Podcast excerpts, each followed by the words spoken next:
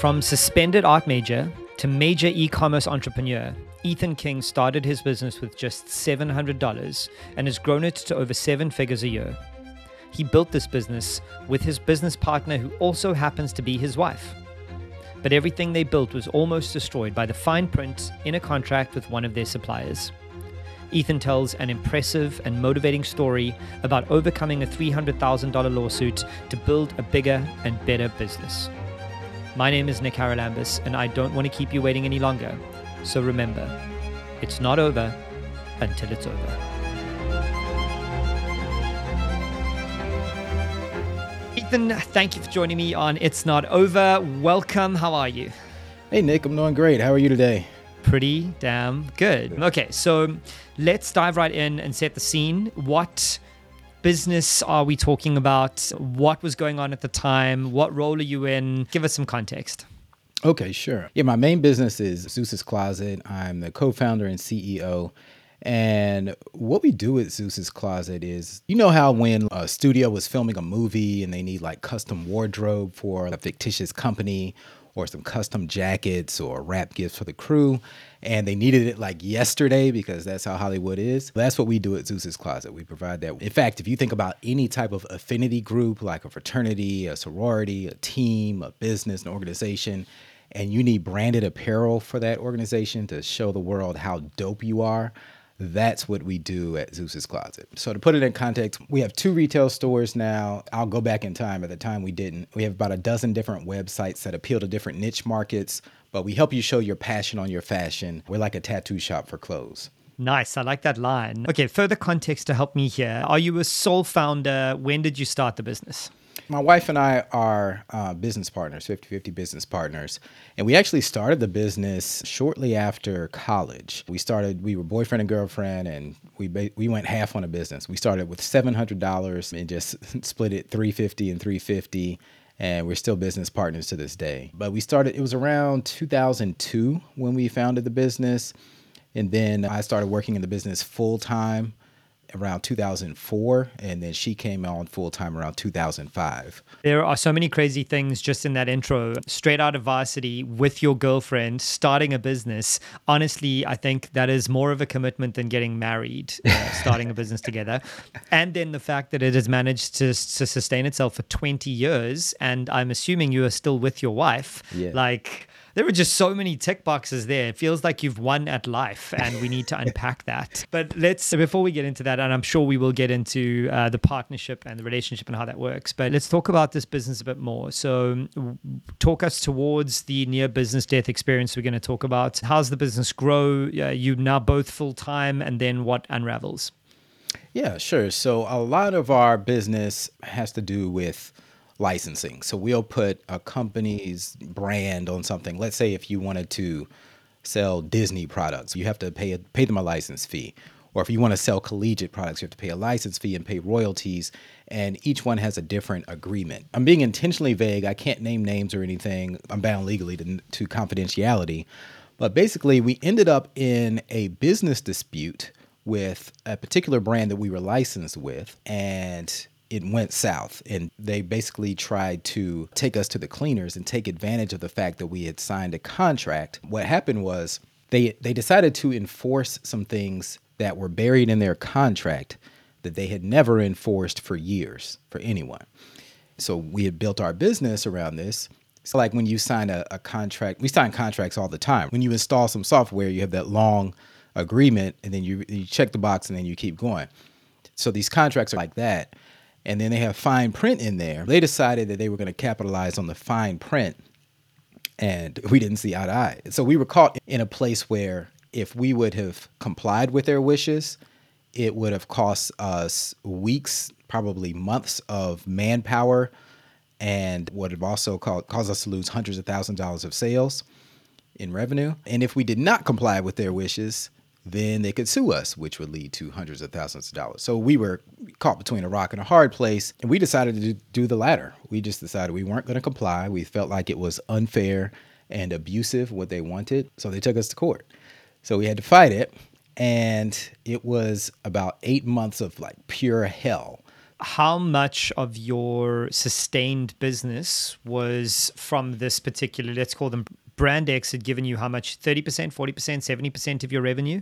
Yeah, it was about 30% at the time. Yeah, wow. it's pretty big. It's a big chunk. Mm-hmm. And was there any um, expectation that this was coming? Was it like rosy and sunny, and then one day they were like, "Hold on, there's a contract. Let's look at this. You're in breach." Exactly. It, it was it was rosy and sunny, and we weren't the only ones. I, they were very quiet on their end and very very sneaky with their behavior. So we don't 100% know their motives, but it seemed to me it felt like a money grab. We weren't the only company. They it basically exposed this loophole, this gotcha, and said we're going to go after all of these companies here, which was scary because we saw some of our competitors go out of business, disappear. We were following the other cases and we're like, "Oh shit, this is real." So we we of course had to hire an attorney and we basically it was scary because that attorney was just a, an awful attorney uh, our, our, first one, and he basically was like, "Look, you don't have a chance. You don't have any leverage because you signed the contract, and when you sign a contract, you're bound to what it says in the contract, no matter what. Even if they decide, even if they weren't enforcing it, now they're de- deciding to enforce it, you're still stuck." So he basically advised us to just concede, give up, and file bankruptcy if we need to. How far into the business are you at this point? we were over a decade into the business. I don't want to name an exact year, but we were, we had been, we were a sustainable business. We had staff. How big were you? How, how many people? Think, yeah, I'm thinking back, probably about maybe about a dozen people back then, yeah. and then we, we had just had a baby, so literally a, a new our second kid had just been born. So here we are with an infant. So we're already stressed out and we're dealing with this at the exact same time. That's a lot to take in. How, talk me through the communication from the company, Brand X. Was it lawyered up from the minute that you knew things were going bad? They'd lawyered up and it was lawyer's notes? Or was it the person you'd been dealing with for a while through this licensing agreement who came to you and was like, what's up? Yeah, that's the thing. The, the person that we had been dealing with, silent. And that so we thought every that's why we thought everything was rosy. And we get a mysterious letter from a name that we had never seen before and they said that they represent brand X and it, it was like what? Like is this a joke? Is this spam? Is this someone phishing like one of those hacking phishing emails? And so we we ignored the first one because we're like that's spam. And then we get another one and it's okay so we call and we're like hey what's going on here? We thought it was all good. Is this is this attorney really connected to you? And they were like, yes. Just very curt, very short. Yes, do what they say. And there was just no room for communication. There was no budging. It was just, it just seemed very cold. And it was seemed, it seemed odd because we had years of history with Brand X, but it was, there was no hey, we can work this out. Maybe if you do this, do that. It was just like, nope, this is what it is. Either bend to our will or don't and suffer the consequences. And we chose the latter because we felt it was unfair. Aside from thinking it was unfair, what was the process of the choice here? So, yeah, it's unfair. There's a moral and ethical issue, but there's also financial issues that you and your wife and business partner have to deal with. Mm-hmm. So, 30% turnover is a huge loss to just kick in one day. So, walk me through the decision. Like, yeah. why didn't you just comply? Because we would have took the financial hit either way. If we complied, we would have uh. lost that 30%. If we didn't comply, then we we would lose that 30% fighting at least. So that was the logic. It's you're not just gonna. I, knew we are gonna get into more of the emotion of it at some point, but you're not just gonna bully me and I take it and roll over. I'm gonna at least fight in, for you to take this, right? Because we literally felt like we were being bullied, yep. being robbed. And I know it's different in different countries, but at least in America, you can pretty much sue anybody for anything, and then that person just has to fight it. it it's totally ridiculous. Mm. And it feels very much mm. like just sticking a gun to someone's head and saying, "Give me your money." then you have a choice. You have to either give it, just give in to their wishes, or you fight And if you fight, you run the risk of um, getting hurt. You're probably going to get hurt either way. It never turns out good for anyone. Or you can run. You could try to run with the law. There's only so much you can run because if you try to run from a lawsuit, then that person wins by default. And then they can take all of your assets. So you're, you're really stuck in a bind. And uh, we just decided, hey, we're not gonna we're not gonna take it laying down. So we started fighting. It's such a salient point that you do have a choice. You always have a choice. It's something that I try so hard to to help people understand when I'm coaching them or talking to them that there is never a situation where you just don't have a choice. And the gun to the head example is a, is an interesting one. You guys, you many entrepreneurs would have said, "Oh, we don't have a choice. The bigger, badder brand X is coming after us. Let's fold and rebuild." But you do. One of uh, my nickisms, the rules that I live by, is sometimes you got to burn it all down. Mm-hmm. And that's a choice. That's a kind of choice to just light the fire, burn it down, walk away, and start again. Obviously, you didn't do that. Hmm. So now you have got a shitty lawyer and you've got a brand X suing you. Um, then what happens? So a lawsuit, so people, so that people have some context, a lawsuit isn't like you see on TV where you're actually in a courtroom and there's a jury. Mm. It, it's really a bunch of emails and letters going back and forth between lawyers. So mm the reason I want to give that context is because for most of the time you're just waiting and waiting for a response and then you have to craft your response and then you send your response and then you're waiting and waiting.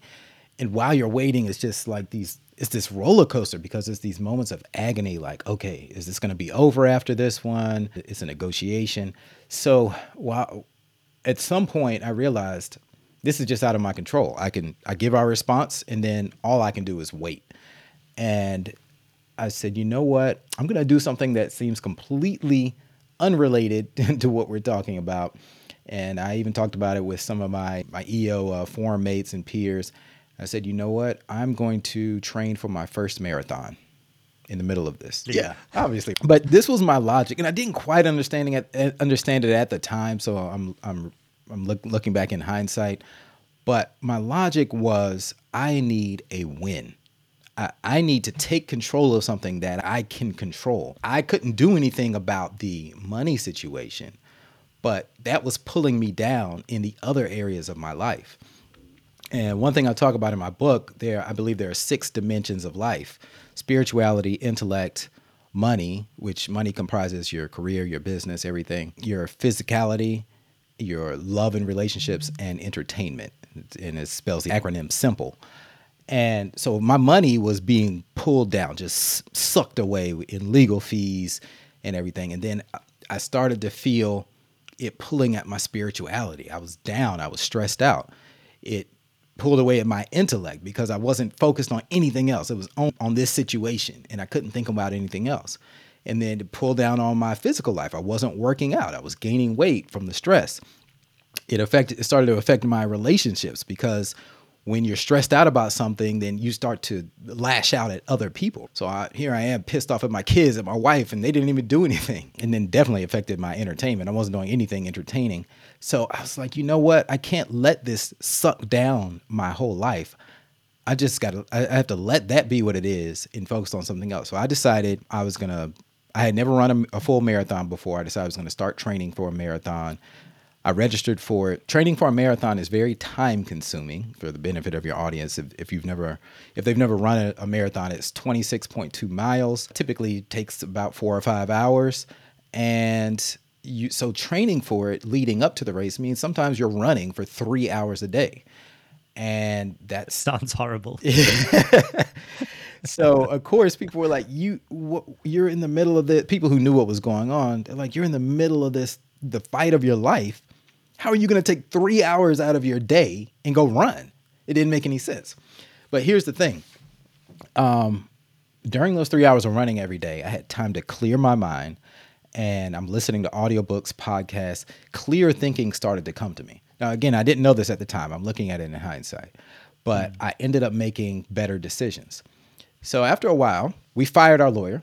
We got a new one. You can do that in the middle of a lawsuit. Wait, at what point did you realize that the lawyer wasn't looking out for your best interest? Was it a very defined this guy is fucking us over. Yeah. Let's move on. When he suggested that we just concede and file bankruptcy, just let them get a judgment. Also, like the logic of that as a lawyer, it doesn't make sense to me. If you concede, he doesn't get paid his fees for an ongoing lawsuit. So it didn't make it doesn't make sense for him either. Like what a dumb move. Anyways, let's move on. I don't know. but so one piece of advice that I got from mm. one of my buddies in EO who had been through a similar situation, he said, "Get big letterhead." I'm like, "What does that mean? Big letterhead?" So when you have a lawyer and they send a letter, which is that's all you're doing mm. is sending letters back and forth. Look at the letterhead. You want a lawyer that the letterhead takes up like half the freaking page where they have offices all over the world and they're this big name and you know that they have the resources and the big guns to fuck up the competition, right? So he's I don't it doesn't matter how expensive they are. I know you can't afford it and this lawyer ended up costing 3 times that our first lawyer did. But we went for the big letterhead, and we. Long story short, he he was a genius. He is a genius because he ended up finding a way. We countersued them, and we exposed some information in the countersuit that would have really put them in a bind if it got out. So that's as detailed as I can get, but it made mm-hmm. them back down, and we settled out of court that's an incredible lesson for any young founder or first time founder or somebody who's struggling with their cash flows but is experiencing something like this is you get what you pay for oh yeah you pay for a lawyer that is worth three times the first one you get three times the genius right. sometimes in some spaces you get what you pay for that's right and, and they have the resources where if they don't know the answer they have 300 colleagues they can consult with to help Absolutely. out your situation. So it just it, felt like a David and Goliath thing, and we were David, but then we hired another Goliath to have our back, and it works. Mm. Yeah. And how long before getting this new lawyer countersuing did they settle out of court? How long after that happened? So how long from the moment you hired the new lawyer? Was it another month or another three, the six? Like how long were you tormenting over this? Hard to remember. The whole thing lasted about eight months. So I probably it was just all that back and forth. But Mm. Yeah, maybe about two thirds of the way through, then things start. We started to see the light at the end of the tunnel because before before mm. that they weren't. We even play at one time we we were just being humble and just like asking, "Hey, can you let this go? Let's work it out." Mm. And they were just being hard nosed but they changed tune when we countersued. And sometimes you just got to punch the bully right back square in the fucking nose and in order to get the result that you want. And then they're like, oh, wait a minute. Let me change course here. This isn't the person that I want to mess with. And so that's mm-hmm. what had to happen. And then we, we started to see light at the end of the tunnel. And then the negotiations were okay, this and this. It ended up being a fraction of what they were initially asking for.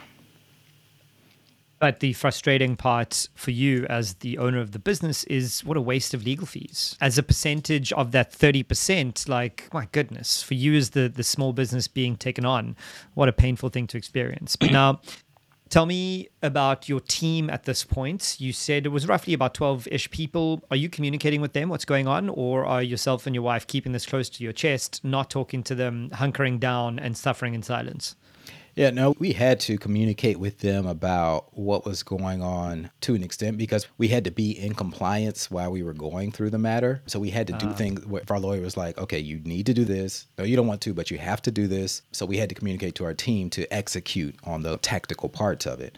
Now, we were very careful to not use words like lawsuit, bankruptcy, that tends to scare people sometimes. So, but we were like, hey, guys, we have to do this because Brand X is demanding it. And was it that close to the wire for you? Was bankruptcy an option? Were you guys planning for the? It was definitely in the back of my mind because you have to look at all all the possibilities. And in America, you can do that. And everybody knows our last president did it a few times and it, while it's a scary word, it's not the end of you. Bounce back from it. You get a clean slate. So that I think that was part of the lawyer, the first lawyer's logic too. Is oh yeah, no no big deal. Just file bankruptcy and then move on with your life.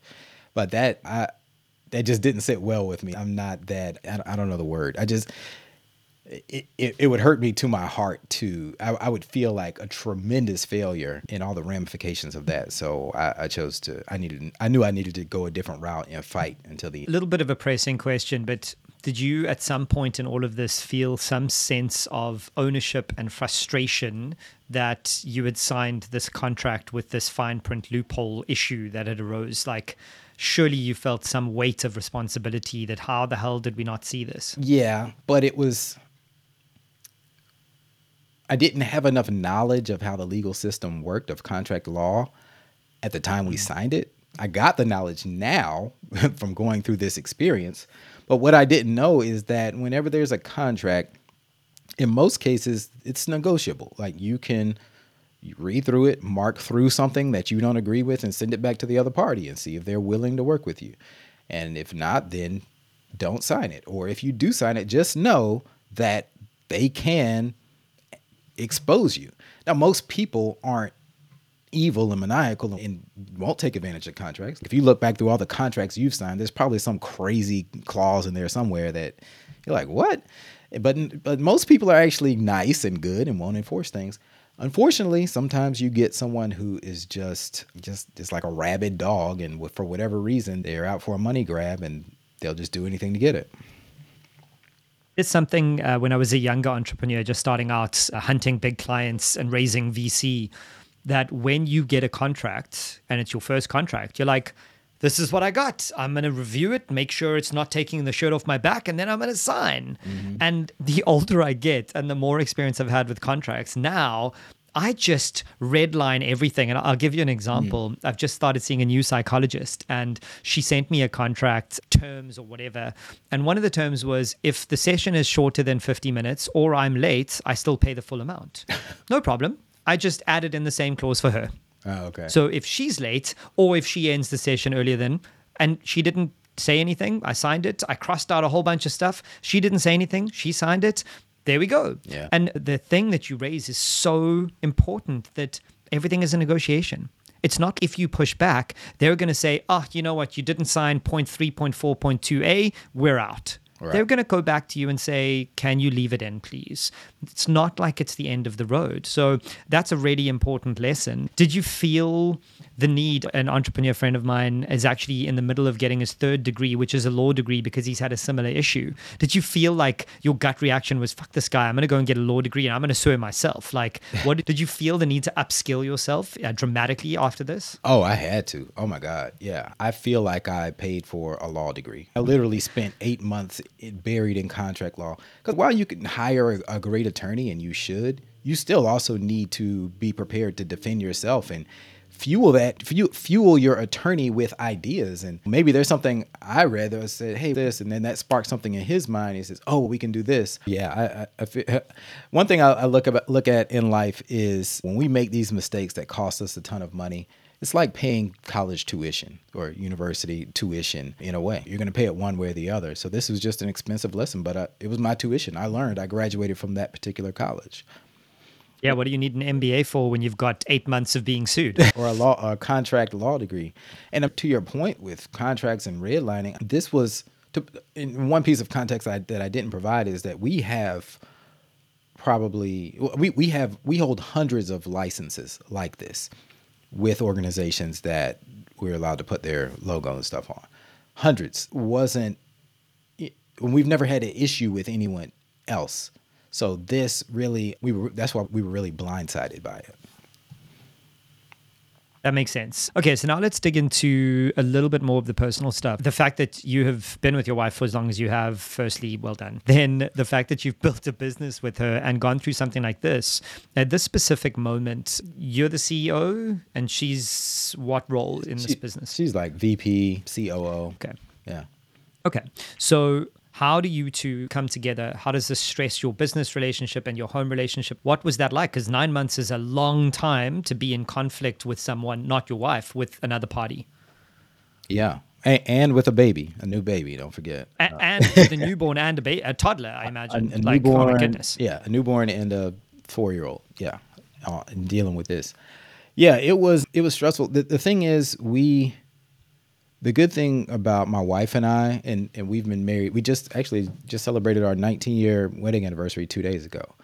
So, one thing we agreed on from day one is open lines of communication. If we if something is bothering us, we don't let it fester for weeks and months. We get it out that day and we say, This is bothering me. This wasn't cool. Let's resolve this.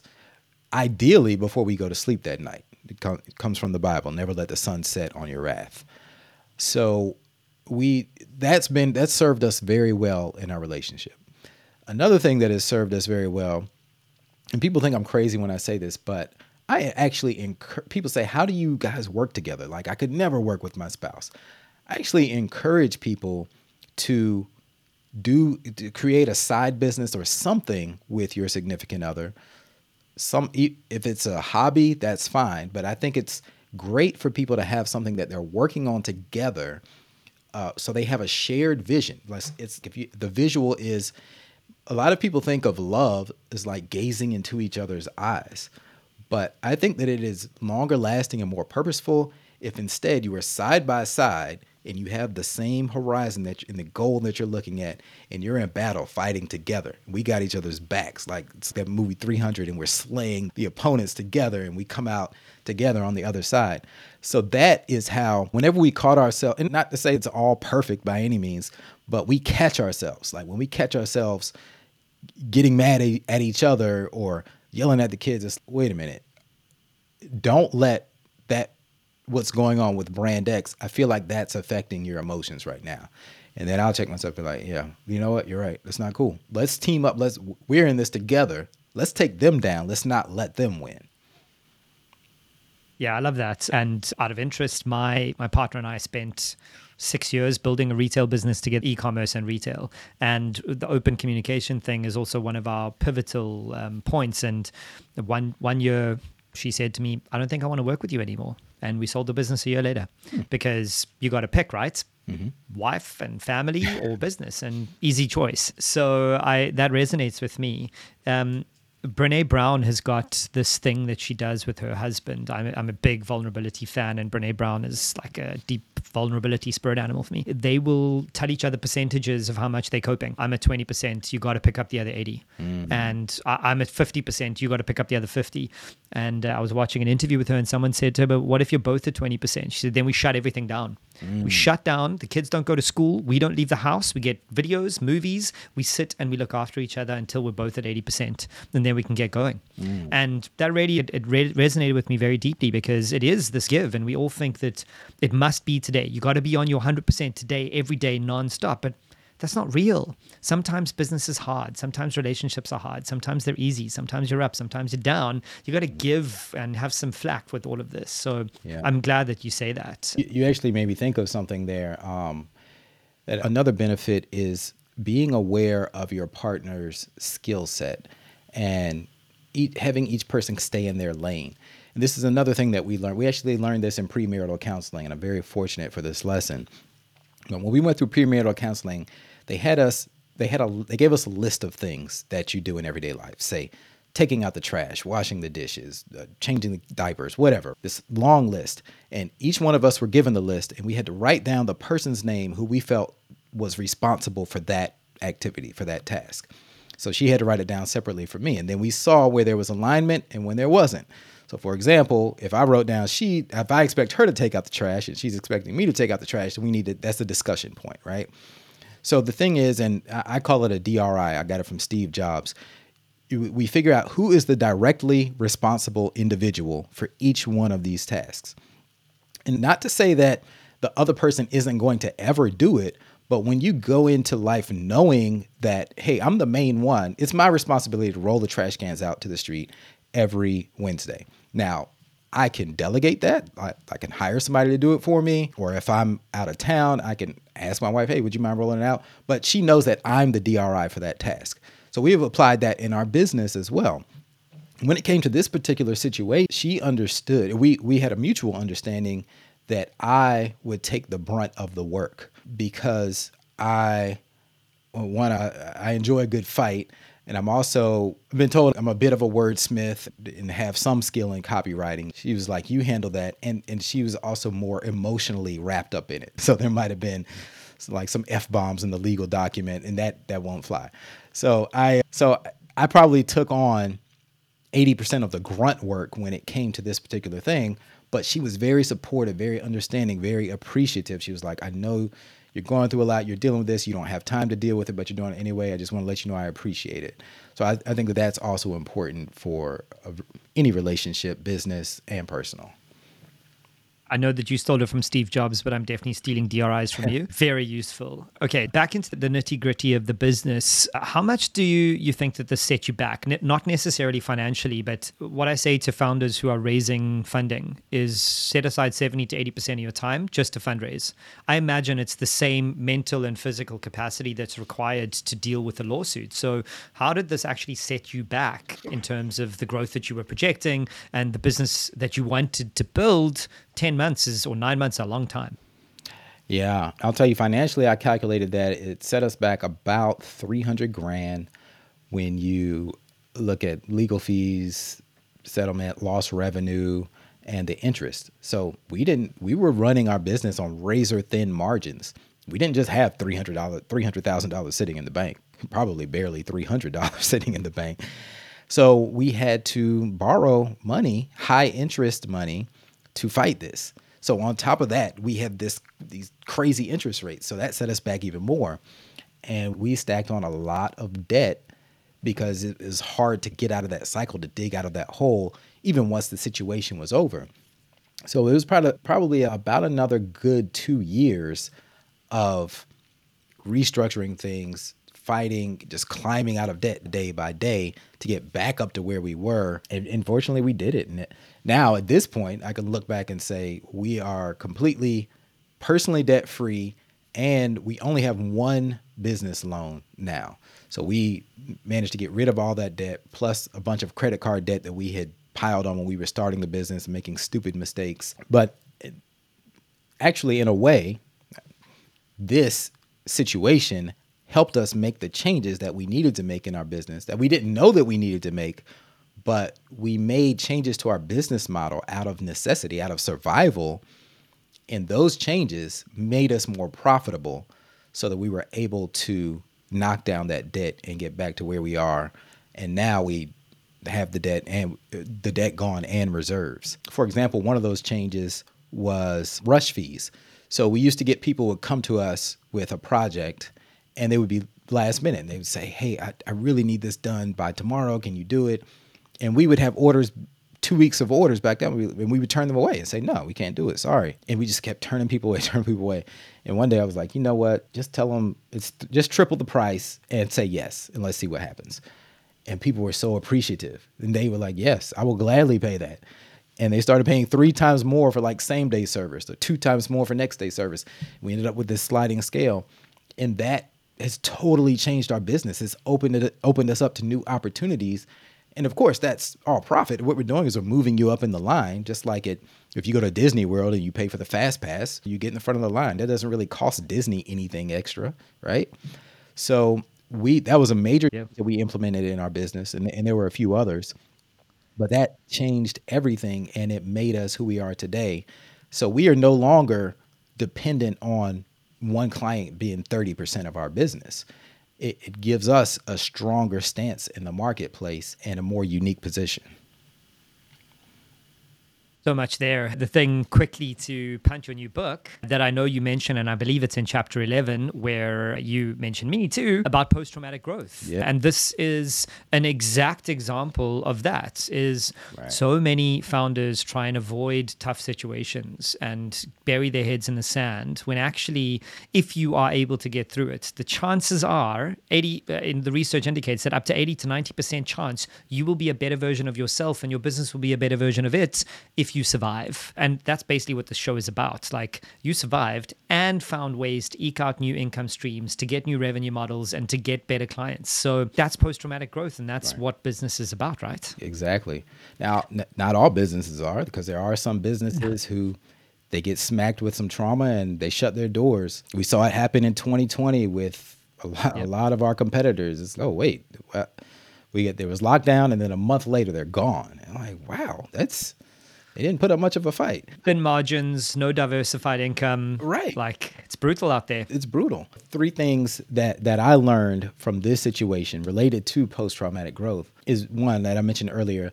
Don't let one situation bring you down in other areas of your life. Don't let your finances affect your life at home and so forth. Try to keep those six levels I mentioned, like I call them the six dimensions of success, that simple acronym spirituality, intellect, money, physical, love and relationships, and entertainment try to stay as high in as many of those areas as possible. It's my answer to life balance. Think about keeping them in like constant calibration, like air like the flaps on airplane wings continuously adjusting and don't let one area don't let if one engine gets hit pull the whole plane down. That's what happens to businesses. Uh, the second thing is that there will be suffering in life. There will be trauma in life. We all have it. But it's about what meaning we assign to it we can use trauma to fuel triumph. Like 50 Cent says, you can turn shit into sugar. Everybody else says you can turn lemons into lemonade. and the third thing is change your perspective and remember that the universe is conspiring for you, not against you. When you change your outlook and you realize that nothing in life is really good or bad, it just is. It's and if you tweak it to think, "Oh, this is somehow happening for me." Like that this incident that I'm talking about, this lawsuit, this dispute, ended up happening for me. It was painful at the moment. I didn't see it until later, but I wouldn't be where I am today if it weren't for this. So I'm thankful for it now. But if you look at everything in life like that, then you can't lose and you can truly have it all. And that's the premise of my book, Wealth Beyond Money. Yeah, I love that last point specifically speaks to my nihilistic approach to the world that fundamentally the universe doesn't apply meaning to anything. Right. The universe isn't meaning. Our perspective, our existence, our egocentrism applies meaning to things that happen in the universe. One day, when a big asteroid is coming towards the Earth, it's not because the universe is pissed off at Earth. right. It just is. It just is. That's just the way it is. It's just happening. And I love that perspective that the universe is conspiring for you. If mm-hmm. that's the way you choose to see the universe, there are negative people who will always be negative. They're going to win the lottery and they're going to be like, oh my God, now I have to deal with winning the lottery. like, right. it's all about your perspective. And I really appreciate that. Um, Tell me, what do you think your blind spots were now, looking back, other than law, obviously this contract specifically, but you as a leader, as the CEO of this business, were there any other blind spots that you look back and go, shit, yeah, that was something I should have known? Did that person you were dealing with go quiet for three months and then all of a sudden sue you? Were there any things that were glaring? Spots. I, I would say on my part, because there's never 100% just, oh, it was all their fault. On my part, I was probably a bit arrogant in thinking like I'm not happy with this and I want it to be my way, so I'm going to ignore whatever you want and you're just going to bend to my will. I was naive and arrogant because if you're and, and this applies to any situation in life, personal and business, but there are you have to understand when the other party holds the upper hand. If I so in that lawyer, they were holding the cards. So I had no place to be in that frame of mind of I'm just going to do what I want. I should have been more humble, more responsive early, even though their communication was terrible. I should have been the one to be more humble and more responsive earlier in the whole process. And it maybe could have been avoided, even though, like I said, I would have taken the financial hit anyway. But you asked about blind spots, and that's one of them that I'm aware of. If you get a letter from an attorney, even if you think it's figure it out fast, and in, if it's not fishy, get back to them because what I've noticed in my life is that people in a generally speaking, sometimes, often, people in an authority position like that, like lawyers, police officers, tend to have a bit of a chip on their shoulder. And if you do something that seems to undermine their authority or may seem slightly disrespectful, then they're gonna they're gonna go for your throat because now you've pissed them off. So better to avoid that type of situation and make them feel respected and honored, even if you hate their guts. Just do it anyway. Don't start a fight with a police officer or something that doesn't end well. Yeah, it's there's a lot there wrapped up in game theory and second order effects, and the thing that I think is educational that I learned through contract negotiations and a whole bunch of reading about negotiations is something called BATNA. I don't know if you've come across BATNA, B A T N. Uh, it's the best alternative to a negotiation agreement. Mm. And the really simple high level is if you are getting sued and you look at the contract and their alternative to this agreement going belly up is they lose $100,000. Your alternative is your business goes under.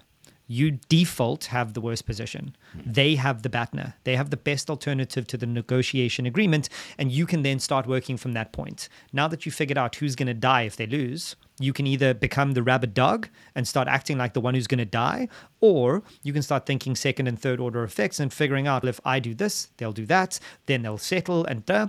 But if you go in having no context of who is going to die at the end of this, the chances are it's you if you haven't thought this through. Right. Exactly. Okay, we're getting to to the end of this. I want to know what you have learned from a business context that you have taken with you everywhere you go from this particular situation. Yeah, just well, one of the, the tactical part of it, obviously, read contracts, understand everything, be humble to the the person who in this situation or in, in, and in many of the situations we deal with, there's someone who has a leverage. If I if my business depends on holding those licenses and you have intellectual property, then you hold the cards. And I need to be humble and be respectful in that regard. The same is true. The opposite of that is also true. My own trademarks, and I've been on the other side of this coin. I've had to send people cease and desist letters and so forth. And so I know how it feels on both sides. And most people are very understanding. Oh, I'm sorry, and they'll comply with whatever you say. But if you get somebody who r- uh, ignores you or, or snubs you and they're like whatever then you're like okay wait a minute dude I'm, I'm, I'm about to really go after you here. I was not i was nice first but now i'm about to pull out the big guns if you don't do what i tell you to do with my intellectual property. So just understanding that game and how it works gives you power. Like uh, every business should have some ip and you should protect that ip and you should leverage that ip and on the other side of that, you should be respectful of others' IP and understand how it works, intellectual property, understand how it works. Okay. Man, there was a question that's just flown out of my head as I was writing a quote down. I'll edit that out. Oh, yeah. I wanted to. You said that it took you about two years. Your camera, just so you can still hear me, but your camera is deactivated because your internet is slow, apparently. Um, it's fine on my end. You, yeah, it's fine. It says it's still recording your video, so don't stress. Obviously, it'll just upload when we're done, uh, and I'll edit this out. So, the question I want to ask you is you said it took you about two years to recover and find your feet again. So, now I want you to brag about your business. After this, uh, give the podcast finger to the brand X and tell me how well the business is, how's it grown, how are you enjoying it. I mean, doing anything for 20 years is astonishing. So, are you still in this business and you still loving it? Yeah, I, I, do love it. The thing I love most about my business, and and because of that pivot we've made, we that that's what opened us up to eh, opportunities in the entertainment industry. We have celebrities who come into our stores and drop thousands of dollars. It's afforded me the opportunity to participate in more leadership roles and help other entrepreneurs grow. So I've been doing doing more speaking engagements. I've had the the time and the honor of writing this book and publishing this book, which comes out next month. And before this situation, I was just a guy working in my business all the time. I was just self employed, just working endless hours in my business. And just 98% of entrepreneurs in America. You it allowed me to break out of that mold and become a true business owner and not only that but learn business leadership. I got very um, involved with entrepreneurs organization. I'm a global leader in eo i speak all over the world and help other entrepreneurs grow their businesses. So this helped me get out of that and lead others. And it's it's extremely rewarding to to be in this position and to be able to do yeah there, here's the finger. Thank you for uh, for doing what you did That's amazing. That's exactly what it should be about. So, in closing, tell everybody where they can find you, where they can follow you, how they can get in touch with you, and tell them about your new book and where they can find, buy, and read that. Yeah, most definitely. The one central place to find anything about me is my website, ethanking.com, which is my first and last name. And Zeus's Closet is my company. You can find that at zeus'scloset.com, Z E U S closet.com. We also have a few other websites that you can get to from there. And my book is dropping on March 15th. You can get it on Amazon. Preferably buy it on launch day on March 15th. You'll be able to get it for just $1.99. The name of the book is Wealth Beyond Money Unlocking the Six Dimensions of Success for Richness in Every Area of Life. And it will just, it will change. It's, it's already gotten great reviews so far with advanced readers And I just want you, I just wanted to impact your life in each of those six dimensions that we described earlier. Amazing. Ethan, I can't wait to read it. And I'm really happy to hear that for Zeus's Closet, it's not over. That's right. It's just beginning. We're just getting started. I feel like I'm always in startup mode. So here we go. Love it. Thank you so much for your time. And yeah, good luck. All right, Nick. Thanks a lot. Good talking to you.